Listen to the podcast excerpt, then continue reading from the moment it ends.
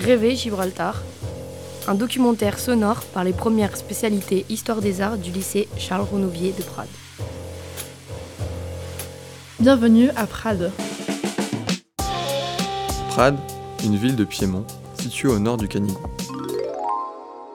Prades est une commune du sud de la France dans les Pyrénées-Orientales, en région Occitanie.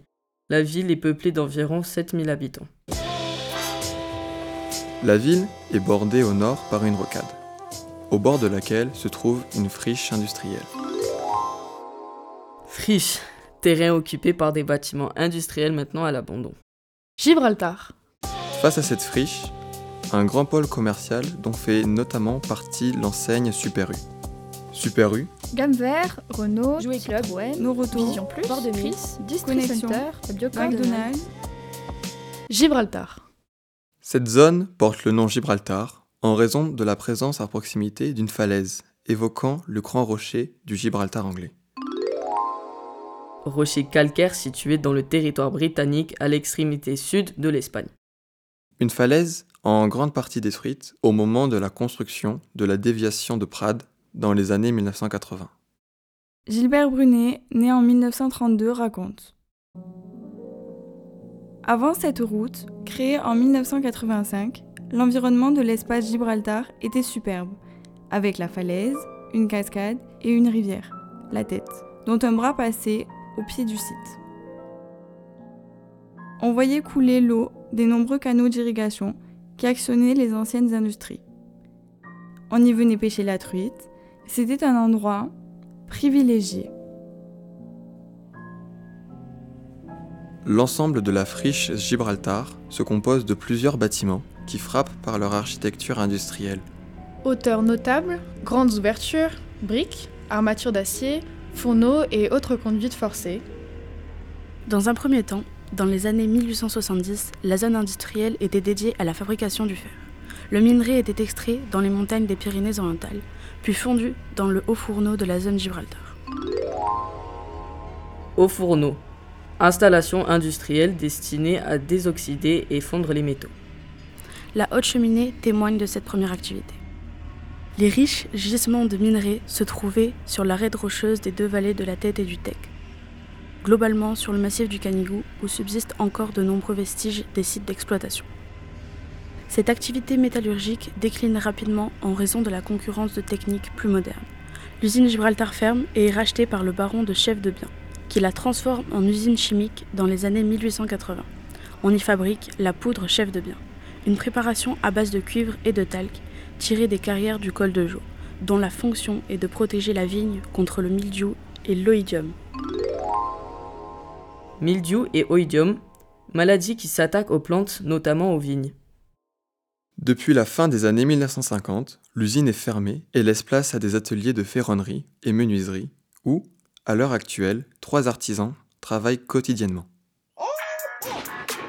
En France et dans le monde, à la différence de la zone Gibraltar, des sites industriels ont été reconvertis en lieux de culture.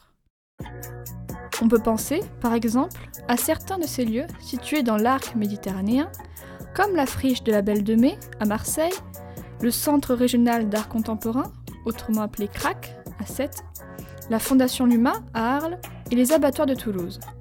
Tous ces lieux d'art étaient autrefois des lieux industriels et de production. La Belle de Mai de Marseille était une manufacture à tabac. Les abattoirs de Toulouse, des abattoirs industriels, la Fondation Luma, un atelier ferroviaire, et le Crac de Sète, un lieu de conservation réfrigéré pour le poisson.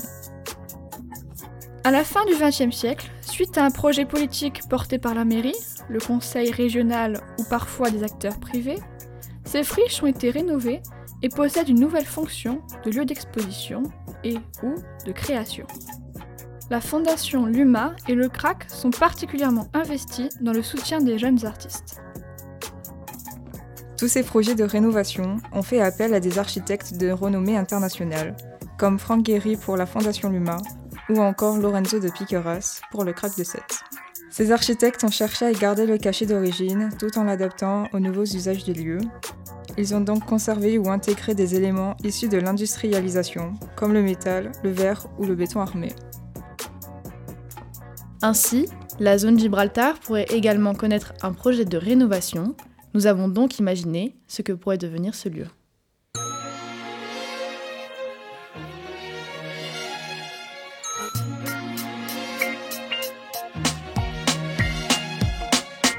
On imagine un premier bâtiment, à gauche, transformé en conservatoire de musique et de théâtre. Le rez-de-chaussée, le premier étage et le deuxième étage seraient des salles de cours de musique et de théâtre. Le troisième étage deviendrait une terrasse avec une scène pour faire des concerts de musique et de représentations théâtrales. Le deuxième bâtiment à droite serait transformé en musée de street art. L'extérieur du bâtiment serait décoré en style Art Nouveau. Street art, mouvement artistique utilisant l'espace public comme champ d'intervention. Art nouveau, mouvement de la fin du 19e siècle jusqu'au début du 20e siècle, inspiré des formes de la nature et de courbes tout en utilisant les nouveaux matériaux issus de l'industrie. Le bâtiment garderait ses trois niveaux. On rajouterait des ouvertures plus grandes au rez-de-chaussée avec de grandes vitres ornées de décorations florales. Le premier étage serait totalement transformé au niveau des ouvertures. On mettrait deux fenêtres simples de chaque côté et une fenêtre double au milieu avec un grand balcon reliant toutes les fenêtres de l'étage.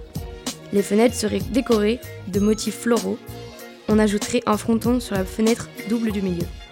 Enfin, le dernier étage serait totalement recréé. On retrouverait un toit entièrement fait en verre, une pièce très lumineuse dans laquelle on pourrait mettre un atelier pour des artistes qui profiteraient ainsi de la lumière naturelle. On propose de relier les premiers étages des deux bâtiments par un couloir entièrement vitré afin de voir les visiteurs et artistes se déplacer. Oui, pourquoi pas. Et en dessous, on imagine un espace avec des bancs et une fontaine de style Art Nouveau, pour rappeler le style du deuxième bâtiment.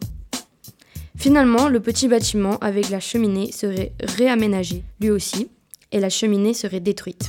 Ah non, pas d'accord, il ne faut pas détruire cette cheminée. Elle est haute et si nous la décorons avec des formes courbes et les éléments de la nature en couleur, on la verra de loin. Elle sera donc attractive. Par ailleurs, le bâtiment situé au pied de la cheminée serait renouvelé dans un style industriel, dans lequel on rajouterait plus d'ouvertures et on y ferait des ateliers pour des artistes et des artisans. Autour des bâtiments, on trouverait un terrain de pétanque ouvert à tous, entouré de tables de pique-nique et de grands arbres permettant de faire de l'ombre en été. Enfin, afin que l'accès soit permis à tous, on mettrait un parc à vélo proche du parking.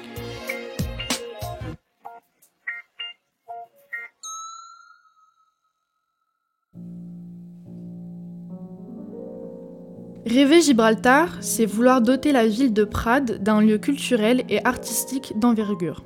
C'est aussi honorer le passé industriel du Conflent, ne pas l'oublier. Nous avons particulièrement insisté sur l'art nouveau parce que ce mouvement est contemporain des révolutions industrielles du 19e siècle et ses matériaux de prédilection sont précisément la brique, l'acier et le verre. Or ces matériaux font toute la particularité du site Gibraltar. L'art nouveau, c'est aussi à travers les motifs floraux, un art qui fait la jonction entre culture et nature, un lien qui, au vu des enjeux écologiques et culturels, est à renforcer.